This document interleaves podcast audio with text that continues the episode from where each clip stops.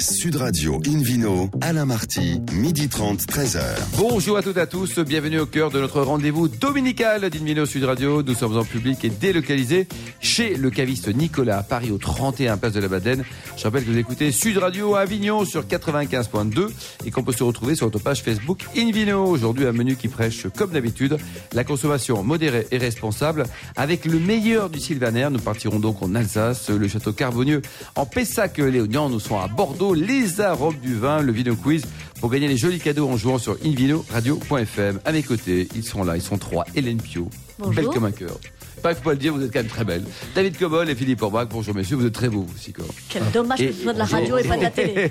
Alors Bonjour, donc aujourd'hui, hein. accueille un nouvel invité, Charles Armand de Belnay, un garçon formidable, directeur général de cette maison Bollinger. Bonjour Charles Armand. Bonjour Alain. Alors Hélène, vous savez qu'au tout début de, pour James Bond, c'était d'abord euh, Tétinger, puis Dom Pérignon, et enfin Bollinger. Vous saviez ça ou pas? Eh bien, écoutez, je, je le sais puisque j'étais la première James, James Bond girl en 1912. C'était moi. Et elle n'a pas changé. Ah, Décongelé c'était ce matin, alors on C'est est au ça. 6 octobre. Alors vous n'avez pas changé. Alors, je vous présente donc là, il y a Donald. Trump, il y a Emmanuel Macron et Charles Armand de Belnay. Voilà, absolument. Euh, alors, beaucoup plus jeune que moi, euh, nous, je, je voudrais vous parler aujourd'hui de la grande année 2008, qui est le mani- la magnifique cuvée que vient de sortir Bollinger. Euh, donc, bonjour Charles Armand. Bonjour. Donc cette, euh, cette magnifique cuvée qu'on va pouvoir découvrir pour les fêtes là.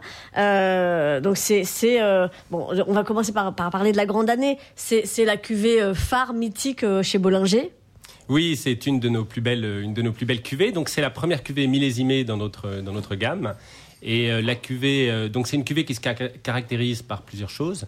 Le premier point, c'est que c'est une cuvée qui est quasiment faite 100% de façon artisanale, puisque tout est fait à la main. Euh, c'est remué à la main. 100% des bouteilles sont remuées à la main.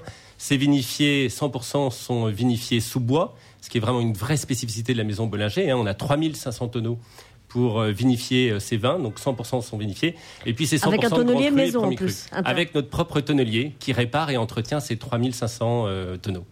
Effectivement, donc vous, le disiez, pardon, je vous ai coupé. Donc euh, principalement des grands crus euh, de la montagne de Reims et de la côte des Blancs. Que des grands crus, premiers crus, et principalement évidemment du pinot noir. Nous, notre cœur, il bat Ah pour oui. le pinot noir. La Euh, c'est notre colonne vertébrale. C'est voilà, c'est notre colonne vertébrale. Et on a 70% de pinot noir euh, dans la grande année et 30% de chardonnay.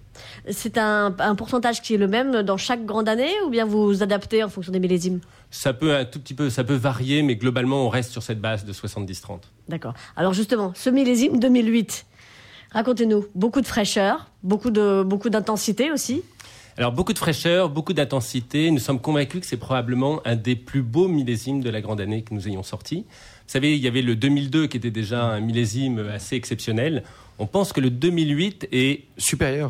Quasiment, euh, quasiment supérieur en termes de potentiel de garde. Donc on va voir. C'est la surprise, d'ailleurs c'est la magie du champagne, hein, c'est que ça évolue, ça va évoluer au fur et à mesure des années, mais on voit déjà une formidable texture, une grande fraîcheur et un potentiel de garde qu'on estime euh, extrêmement... euh, Votre chef de cave, euh, qui, qui est-il? Il est là depuis, depuis longtemps à la maison? Donc Gilles Descôtes, il est là, oh, ça fait une dizaine d'années, et il a la particularité de venir du vignoble. Donc il a une grosse expertise du vignoble. Bollinger, vous savez, on a un gros vignoble, on a 180 hectares de Ce qui est énorme en 180 Champagne. De vignes, ce qui est énorme. Et notre conviction, c'est que pour faire des bons vins, il faut des bons raisins et donc un bon terroir. Et c'est pour ça qu'on a un chef de cave qui vient justement du vignoble. Et euh, c'est euh, effectivement la grande année et une des plus belles signatures pour lui. David Cobol, la grande année, Philippe Orbach, on confirme, c'est Ouais, déjà, je dirais que Bollinger, c'est mon champagne préféré. Et Ah. je m'appelle pas James, Bond et Cobold, décidément, et English Spoken. Mais c'est- c'était mon partenaire dans le James Bond 1912. euh, tout à l'heure. David, vous Ouais. vous souvenez Ouais, c'est le petit frère de Sean Connery, David, en fait. C'est ça, voilà. Bah, c'est- lui qui a adoubé Sean d'ailleurs en disant bon écoute entre anglophones, viens. Ouais. tout ça, Ah, puis viens, puis c'est pas une connerie en plus. Alors allez-y, Voilà. oui, voilà. Donc, voilà. Voilà. Euh, Ça, non, c'est donc fait. ce, ce- ce 2008, voilà, et donc euh, des, des- des arômes d'agrumes, de, de, baies, d'épices, de notes florales, minérales. Est-ce qu'on peut dire que c'est l'acidité aussi de ce millésime-là qui fait cette longueur incroyable? Alors l'acidité, en fait, c'est- un grand débat en Champagne hein, sur euh, l'acidité. On se rend compte finalement qu'il y a des très grands champagnes qui ont des niveaux d'acidité assez bas aussi. hein. Donc euh, ça remet un petit peu en cause quand même un certain nombre de choses. Mais effectivement, celui-là a un bon niveau d'acidité et un potentiel de garde long. Mais c'est pas automatique pour tous les millésimes. La, la partie euh, distribution, Charles Armand, donc ça c'est aussi une caractéristique de Bollinger. Vous exportez énormément. Oui, depuis le départ, en fait, Bollinger est une maison très internationale. Déjà, le nom Bollinger, hein, qui était un nom euh, d'origine germanique. Bollinger. Et, euh, Bollinger. Et puis, c'est surtout l'Angleterre, où le- la maison a commencé à se développer fortement en Angleterre. Donc, elle a gardé une dimension très inter- internationale depuis le départ. Et aujourd'hui, plus de 80% de nos bouteilles sont vendues en dehors de la France. Et le Brexit, justement, ça vous joue les tours en ce moment, ça, ça stocke, ça déstocke. euh, vous aimez toujours les Anglais ou moyen? Alors, déjà, on adore les Anglais, évidemment. On a une Ça, relation. ça euh, dépend lesquels. On a une un relation ou deux passionnelle, euh, Boris, passionnelle avec eux.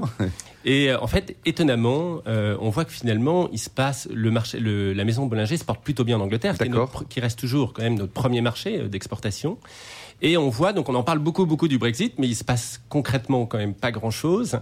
Pour le Et, moment. euh, pour le moment. Et on voit non seulement Spécial QV se porte bien, mais la grande année 2008 qu'on a lancée a fait un des plus beaux démarrages en Angleterre qu'on ait connu. Donc voilà, on parle souvent de la résilience Oui, c'est des ça. quoi, Anglais. ouais. Euh, bah, elle se démontre une fois de plus dans le cadre du Brexit. Hélène? Alors effectivement, il y a bon, James Bond, on en, on en plaisante régulièrement euh, depuis tout à l'heure, Euh, mais effectivement, vous êtes une fois de plus, et ça va aussi concourir à, à votre notoriété à l'étranger une fois de plus euh, dans le prochain James Bond. Exactement, et cette année, elle est très spéciale parce que nous fêtons aujourd'hui les 40 ans du partenariat de James Bond. Donc 40 ans, c'est une histoire qui est assez fabuleuse. C'est en fait, vous savez, dans les, les livres de Ian Fleming, il y avait effectivement trois maisons de champagne, dont Bollinger. Et euh, la famille, donc qui a les droits, c'est une famille qui a les droits de James Bond, qui est la famille Broccoli, cherchait un, finalement un champagne, euh, vraiment un champagne officiel entre guillemets de James Bond. Et en 78, ils ont rencontré euh, la famille Bizot, qui était donc à la tête de la maison Bollinger. Et euh, Monsieur Broccoli, donc qui avait les droits, était un grand passionné de vin fin. Et ils ont dîné ensemble avec Monsieur Bizot il y a 40 ans. Et à la fin du dîner, euh, il a proposé donc à Bollinger de devenir le champagne officiel de, de James Bond. Ça s'est terminé par une poignée de main et le partenariat tient depuis cette poignée Mais de main. financièrement, sans ça coûte plein de sous contrat. ou pas Il n'y a pas de contrat rémunéré Incroyable. pour la C'est présence de Bollinger. extraordinaire, extraordinaire. C'est Donc, juste c'est- que chaque membre de la Bravo, famille bien. a un Jéroboam à Noël. Mais bon, je veux dire. euh, Oh, oui, puis on adore, on adore leur dîner avec eux et leur serrer la main à la fin du dîner. et, et donc le, le- le style, donc on va peut-être rappeler aussi la, la gamme euh, Bollinger parce que la grande année, oui, mais il n'y a pas que ça, quoi. Non, alors le, évidemment la signature de Bollinger, c'est le spécial cuvée. On dit souvent en Champagne d'ailleurs que c'est extrêmement compliqué de faire un non millésimé puisqu'il faut faire le même goût finalement, arriver à, à avoir le même goût toute l'année. C'est 80% à peu près, euh, 80% de nos ventes. Nous avons ensuite la grande année qui est notre millésimé où là on démarre effectivement euh, tout- sur euh, vraiment une dimension artisanale. Et puis on a RD qui est le récemment dégorgé, qui est un vin pour résumer un peu, spécial cuvée va vieillir autour de 3 ans, 3 ans et demi. La grande année, c'est autour de 7 à 10 ans. Et RD, c'est 14 ans de vieillissement. Donc en ce moment, c'est le RD 2004. Et puis après, on a vraiment la pépite qui est vieille vigne française. Vieille vigne française, vous savez, nous sommes les seuls à avoir conservé des vignes qui n'ont pas été attaquées par le phylloxéra. Donc nous avons trois clos de vignes françaises euh, que nous conservons. Et donc les bonnes années, nous pouvons produire quelques flacons qui bah, sont vraiment ça, très petit, limités. quoi. Il y a quoi, quelques Oui, milliers, on parle quoi. de 1000, euh, 1000 à 2000 bouteilles dans les ça. meilleures David, années. David Cobol. faut quand même dire sur, sur ce vin qui est remarquable que les vignes sont replantées aussi parce que Bien sûr. elles sont pas nécessairement très Non, bien sûr, elles sont pas 100 ans du tout. Ouais. Par contre, ce sont les vignes françaises qui sont euh, qui non se- greffées. non, Non greffées, greffées, quoi. donc qui n'ont pas été greffées Ouais. euh, par, Et par une partie vignes toujours plantée en foule. Et toujours en foule, et ça, c'est un savoir-faire. Qu'est-ce que c'est que ça Planter un foule C'est un système de reproduction de la vigne où on enterre. On, marcotte, on prend un sarment, Un sarment on le met en terre et ça repousse avec une autre plante Et ça fait des sectionne. Extraordinaire. ça, Voilà, c'est le savoir-faire historique de la vigne. hein. La vigne était plantée comme ça au départ. Eh oui. Et donc, ça fait un peu partie aussi de notre mission chez Bollinger de protéger ces vieilles vignes françaises et aussi de protéger le savoir-faire hein, qui était lié à ces vieilles vignes. Donc, on garde ça. Et euh, c'est assez exceptionnel d'ailleurs de voir ce travail et la passion qu'ont les équipes pour euh, justement élever ces raisins. Merci beaucoup, Charlemagne de Belnay. Bravo pour cette belle maison Bollinger. Merci également à vous, Hélène Pio. Invino Sud Radio retrouve Philippe Aubrac, notre meilleur sommelier du monde, à nous, voilà, pour nous parler de l'Alsace. Avec un cépage étonnant, quoi. Oui, le- étonnant. Le, Sylvaner, qui est un des, des grands cépages alsaciens, en tout cas qui est connu pour l'Alsace, même si euh, l'origine, et on en parlait entre nous euh, avant l'émission, vient de, vraisemblablement du, du latin trans them et, ça fait penser à la Transylvanie, tout simplement. Et bien sûr. En, en Roumanie. Dracula n'est pas très loin. Oui. Exactement, au-delà des forêts, parce que Sylvanie, sylviculture, Sylvaner, tout ça, il a la même étymologie, bien entendu. Donc ça venait des Carpates. Et finalement, il est arrivé euh, sûrement via le Rhin, hein, comme souvent, euh, en- en- dans, dans- dans- dans cette région alsacienne. Et il fait les beaux jours de l'Alsace depuis très longtemps. C'était le cépage de base des Blancs d'Alsace pendant extrêmement longtemps. Il était, il était quasiment euh, majoritaire pendant longtemps. Aujourd'hui, il est devenu euh, plutôt accessoire. C'est à peu près 13% de, de la surface plantée. euh, au profit peut-être d'autres cépages plus euh, parlants, comme le Riesling, qui, à mon avis, est vraiment le cépage euh, alsacien par, par essence, mais aussi des plantations hautes comme le Pinot Blanc, le Chardonnay, qui sont des vins qui servent de, enfin, qui sont des cépages qui servent de vin de, de, de- de base pour ensuite produire du crément d'Alsace, qui a vraiment le vent en poupe aujourd'hui.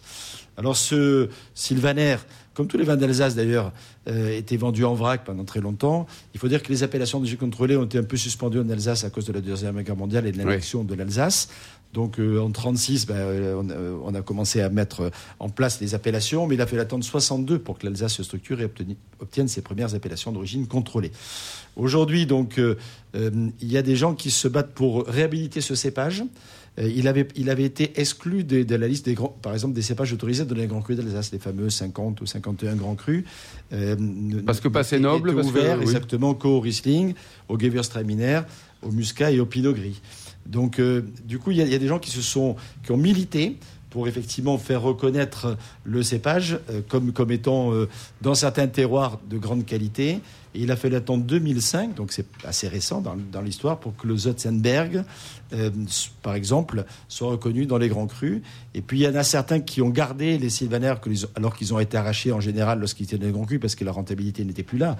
Donc euh, certains, je pense à Seppi Landman, euh, du, côté de Sulzmat, qui dans son Zine Cofflet a créé sa cuvée ZOS ou ZS, qui marque effectivement le cépage, même s'il ne revendique pas l'appellation Grand Cru, c'est vraiment le cœur même de ce Grand Cru, très bien exposé, sud, avec euh, un sylvaner qui a beaucoup de caractère, beaucoup de, de- beaucoup de personnalité. On dit, on dit, Philippe, il y a un jardinier célèbre qui a dit quelle est la définition d'une mauvaise, euh, une mauvaise herbe? C'est une plante au mauvais endroit. Et c'est où c'est vrai des vignes? Mais exactement, exactement. Du coup, euh, avec des rendements plus raisonnables, il ne faut pas non plus penser que les petits rendements, c'est, c'est, c'est une fin en soi absolue en termes de qualité. hein. C'est le juste équilibre qui est important pour la plante et pour le raisin en particulier. Euh, donc, euh, avec des bons rendements plus faibles peut-être que ceux qu'on a tendance à avoir eu pendant un certain nombre d'années en, en Alsace et dans des beaux terroirs, exactement, on arrive à avoir des vins de caractère. Et moi, il m'est arrivé, chez ces Landman notamment, de goûter des sylvanaires euh, secs ou en vendange tardive. excellents, Et- quoi. et- Oui, et surtout qui avaient 20 ou 30 ans. Oui. Et alors que le sylvaner, c'est plutôt normalement un vin de soif, entre guillemets, c'est comme ça qu'on le Et il y définit. en a de très, dans- de dans la- très beaux en Allemagne aussi. voilà, exactement. Alors, parmi les producteurs qui valent la peine, Etienne Loves, Albert Seitz, euh, Lucas Reffel, André Ostertag, euh, Jean-Pierre Frick, Seppi Landman, que j'ai déjà cité, Pierre Gassman ou encore René Muret. Merci beaucoup Philippe Arbrac, merci à tous. On se retrouve dans un instant au bar à vin du caviste Nicolas Paris Place de la Madeleine avec le château Carbonieux. Sud Radio Invino, Alain Marty, midi 30, 13h. Retour à la cave Nicolas à Paris, place de la Madeleine pour cette émission en public et délocalisée avec un nouvel invité, Éric Perrin du château Carbonieux. Bonjour Éric. Bonjour Alain. Alors un petit mot sur l'historique de ce château Carbonieux. Il a été créé quand exactement? Et quand votre famille l'a racheté? Nous, en fait, il y a une longue histoire avec euh, Château Carbonieux, puisqu'on se retrouve dans cette périphérie de la ville de Bordeaux, avec des vignobles qui ont été implantés ici il y a pas loin de 20 siècles par les, par les Romains. Et on retrouve un premier nom de Carbonieux au XIIe siècle, issu d'une famille de Carbonieux qui vivaient et ont été enterrés sur la commune de Léognan. Un siècle plus tard, exactement en fait en 1292, on trouve une communauté de religieux, des moines bénédictins, qui viennent de l'église Sainte-Croix de Bordeaux et qui produisent les premiers vins sous le nom de Carbonieux. Très bien Et ça. moi, Et la famille a racheté quand votre famille? Et nous, notre famille, mon grand-père est venu ici en fait et rachète Carbonieux en 1956. Donc il y a un peu plus d'une soixantaine d'années de là, et euh, nous sommes avec euh, Christine et Philibert, la troisième génération de Perrin sur euh, Carbonieux. Ah là là, c'est une très très très belle histoire. Hélène, vous aimez château Carbonieux hein? Ah, moi, je, je suis complètement fan, fan. effectivement. Donc, euh, grand cru glacé de Grave à Pessac-Léognan. Euh, et puis, un, un grand domaine, hein, 170 hectares aux portes de Bordeaux, à Léognan, donc. Euh, 100 donc- hectares avec des bois compris, et en réalité, nous avons un peu plus d'une centaine d'hectares qui sont plantés en vigne, et avec un équilibre qui est assez en fait atypique pour la région, puisque nous sommes presque pour moitié en vigne blanche et pour moitié en vigne rouge.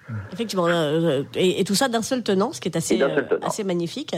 Euh, et vous avez quelle coutume d'ailleurs euh, de, de dire que vous avez 119 parcelles et 119 personnalités? Oui, c'est vrai parce que souvent les noms des parcelles ont un prénom et qui sont issus de la personne en fait qui était responsable en fait euh, de tous les travaux en fait euh, engendrés, que ce soit la taille, les pamprages, jusqu'à la récolte. Et même quand on retrouve une communauté de religieux des moines euh, dans une période fin 18e, avant la Révolution française, ces moines étaient là plutôt en tant que collecteurs et donc leur rendaient compte à- à- à ces personnes. Quoi. D'accord. Et, et donc, On a, effectivement. des Amé- on a des Amélie, des Marie, des Henri, des Raymond, au lieu d'appeler ça des Cabernet Sauvignon numéro 1, 2, 3 ou des Sauvignon des Sémillons. Voilà. Et alors, 119 prénoms différents. voilà, pratiquement, oui. Oh, c'est magnifique. Euh, et alors, vous assemblez euh, Marie avec Jérôme, euh, Henri avec Philibert, ça marche comment? Enfin, euh, Voilà, euh, exactement, exactement. Et après, on recense nos prénoms à la fin de l'année. On va leur donner en fait des étoiles, un peu comme on, on peut noter en fait des restaurants. Et en fonction, disons, de nos goûts, de nos jugements, on aura tendance à amener en fait les deux, trois étoiles vers nos grands vins et les une étoile, une étoile et demie vers nos, vers nos seconds vins. D'accord, c'est le mariage donc, pour tous avant l'heure. On, on peut, on peut assembler exactement des Jérôme avec des Marie ou des euh, Anthony avec des, des Amélie, quoi. Et alors, pour ces vendanges 2019, euh, comment ça s'est passé? Parce que j'ai entendu dire que vous vous étiez fait un petit cadeau de Noël avant l'heure, là aussi, avec cinq nouveaux petits pour les vinifications. Oui, et un nouvel, un nouvel onologue en la personne de mon fils qui nous a rejoint euh, cette année. euh, Ah bah bravo Un périn de plus dans la famille. un, un de plus. Alors c'est un nom qui est plutôt assez rare dans le vignoble, mais euh, et on en a trouvé un maintenant dans les dans, dans, nos chais et avec des vendanges de Sauvignon qui ont commencé fin août et vous me prenez presque à froid puisque nous terminons nos vendanges en fait aujourd'hui. Ah bah très bien, parfait. Effectivement, on a, on a- on a de la chance que vous nous consacriez euh, du temps. Et donc, euh, c'est, euh, c'est- c'est- ces petits foudres pour les vinifications, donc euh, c'est c'est pour avoir euh, vraiment la vinification la plus précise possible selon effectivement vos différentes Et parcelles. Et en réalité, quand on avait commencé nos travaux il y a une trentaine d'années de cela avec Denis Bourdieu, euh, il nous avait amené vers des méthodes de fermentation barrique, d'élevage des vins sur lit, de bâtonnage. Et à l'époque, on aimait beaucoup en fait le bois neuf en fait sur les sur les vins, et on aimait amener en fait un apport d'oxygène sur les vins qui les rendait quelque part plus flatteurs plus rapidement.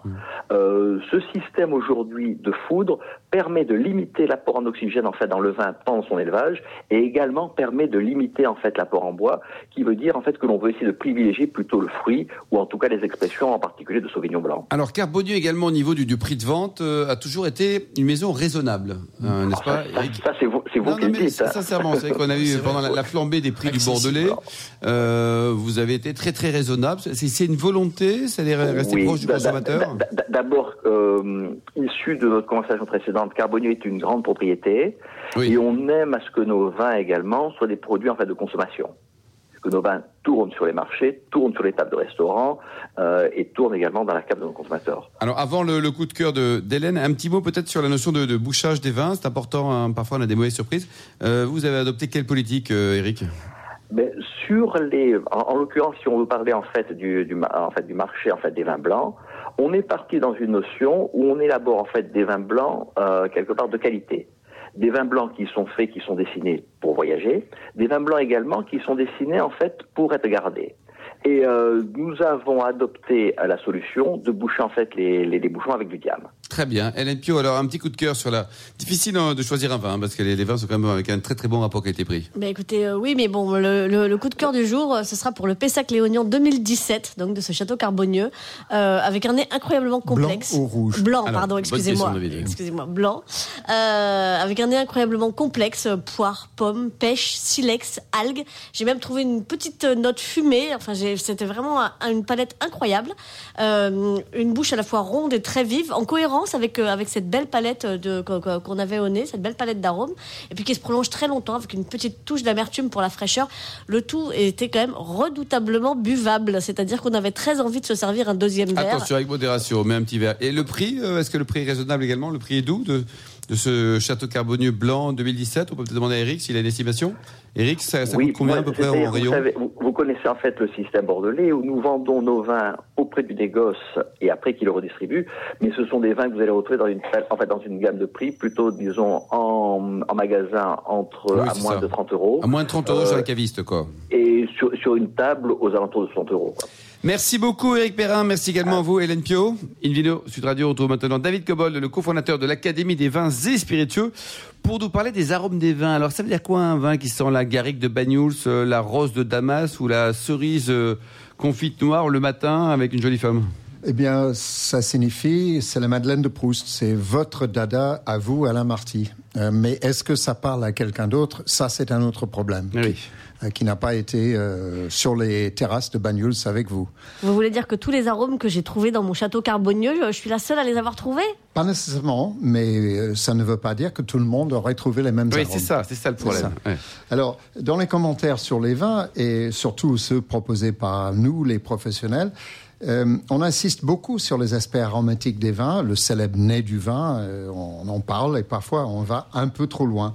Et, parfois en évoquant des substances que la plupart des, consommateurs n'ont jamais entendu, n'en ont jamais entendu parler, encore moins senti. Je vais vous donner deux exemples qui viennent de- des commentaires d'un collègue et d'un copain belge en l'occurrence. Voilà. Un nez bien mûr de pêche jaune et d'abricot, jusqu'à là tout va bien, de melon et de petits marrons, parfumé de lavande et de mimosa. Je compte six arômes.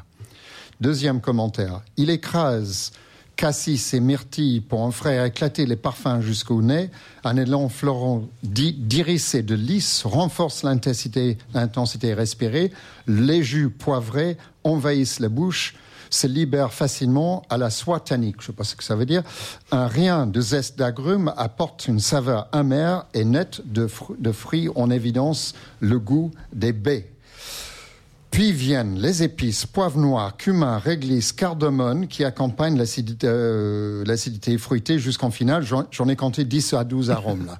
Alors, le le c'est un- monsieur vient de quel pays? Euh, la Belgique. Très bien. Euh, bon. Alors, je prétends que cette approche est un peu un leurre et, et peut-être un effet repoussoir pour beaucoup de gens euh, qui comprennent pas, qui vont peut-être dire que le vin est un peu trop complexe. Et je vais étayer mon argumentaire par deux, euh, deux approches. D'abord, l'approche pratique. Un vin se goûte surtout en bouche. Évidemment, le nez fait partie et je nie pas le fait qu'on respire par rétro-olfaction, ce qui est dans la bouche, on le sent aussi au nez. Donc les arômes, c'est important, mais je pense qu'il ne faut pas euh, augmenter trop cette importance. Euh, sur le plan pratique, je pense qu'on est un peu à côté de la plaque si on passe plus de la moitié de son temps à décrire les arômes d'un vin et pas se concentrer sur la bouche. Ensuite, sur le plan scientifique, nous sommes tous ayant des sensibilités différentes. Je vais agrandir un peu cet argumentaire, parce que les scientifiques nous ont démontré une partie. Ils n'ont pas tout compris encore, le mécanisme du nez. C'est-à-dire qu'on a à peu près euh, 400 capteurs sensibles dans, dans la bulbe olfactive, qui ont chaque euh, capteur a des formes différentes et peuvent capter des molécules différentes. Mais on n'a pas tous les mêmes. Au même titre qu'on n'a pas la même taille, la même couleur d'yeux, la même couleur de cheveux, la même forme, etc., etc., etc. Euh, autrement dit, chaque individu est différent. Ensuite, chaque individu a un bagage historique, euh, je dirais culturel et acquis, donc l'inné et l'acquis euh, se lient, différentes. Si vous n'avez jamais senti euh, la garrigue de Bagneux, eh ben, parler de la garrigue de Bagneux, ça ne vous dira rien. Je me souviens très bien la première fois où j'ai fait des voyages en, en Asie pour parler du vin. J'ai dû réviser mes, mes gammes. C'était pas la peine de parler de fraises et de framboises parce qu'ils connaissent ni la fraise ni la framboise. Oui, c'est ça. Euh, il fallait aller sur le marché et sentir les choses. Ensuite, si on parle euh, sur le plan Prenons un Gewürztraminer d'Alsace. Philippe a parlé de Sylvaner tout à l'heure. Un Gewürztraminer, c'est un cépage très aromatique et très souvent les gens évoquent la rose. Les roses, il y en a 150 variétés Et naturelles chacune a une odeur. et quelques milliers de variétés de croisements euh, récentes, plus ou moins récentes. Ensuite, il y a à peu près 385 molécules aromatiques dans une fleur de rose, plus ou moins puissant. Donc on parle de quoi quand on dit arôme de Oui, rose c'est compliqué. c'est très compliqué. Moi, j'ai planté à peu près une quarantaine de rosiers dans mon jardin dans le sud-ouest. Il n'y avait pas de guêpe, il n'y avait Eh pas ben, de problème? oui, parfois il y a des guêpes, il y a des abeilles, c'est très bien. Oui. Euh, tous ne sentent pas, et tous ne sentent pas la même chose quand ils sentent. Mhm. C'est-à-dire qu'il y a des choses qui sont poivrées, des choses qui sont épicées, des choses qui sont euh, fruitées. euh, Donc voilà. ça veut dire que le langage universel pour caractériser des choses n'existe pas? Je dis que le langage euh, n'existe pas d'une manière universelle, que chacun a sa sensibilité. Euh, J'ai testé ça. Parfois, en sentant, en donnant un vin à sentir à deux ou trois personnes, un va sentir la fraise, un autre va sentir le bois. Le Ce bois qui est quand même assez incroyable. Quoi. Oui, et c'est normal. C'est-à-dire que chacun a raison. Donc, parler exclusivement ou beaucoup des arômes, c'est un non-sens. Et c'est à mon avis un effet repoussoir sur les gens. Qu'est-ce qu'on en pense? Parce que c'est quand même euh, une parfaite logique, hein, ce que raconte euh, David, non? Alors effectivement, c'est ce qui est, enfin, l'argument le plus percutant de, de David, je pense que c'est effectivement si extérieurement on est tous si différents les uns des autres, Ben effectivement, oui, ben oui. petits, blonds, maigres, etc. euh, on se doute bien qu'à l'intérieur ça doit être pareil. Je trouve que ça c'est un argument que j'avais jamais entendu, Et qui est très très percutant. Bon, c'est vrai Oui, que on a tous des seuils de sensibilité très différents. si on Ça- connaît pas la ça phrase, on aussi. connaît pas la phrase. Oui. Exactement. Des- Alors, des expériences différentes et effectivement, comme nous dit le Philippe, seuil. des seuils très différents. Merci beaucoup, Hélène Cobol. Merci également à vous, Éric Perrin, Hélène Pio et Philippe Forbrac. Merci également à Charlotte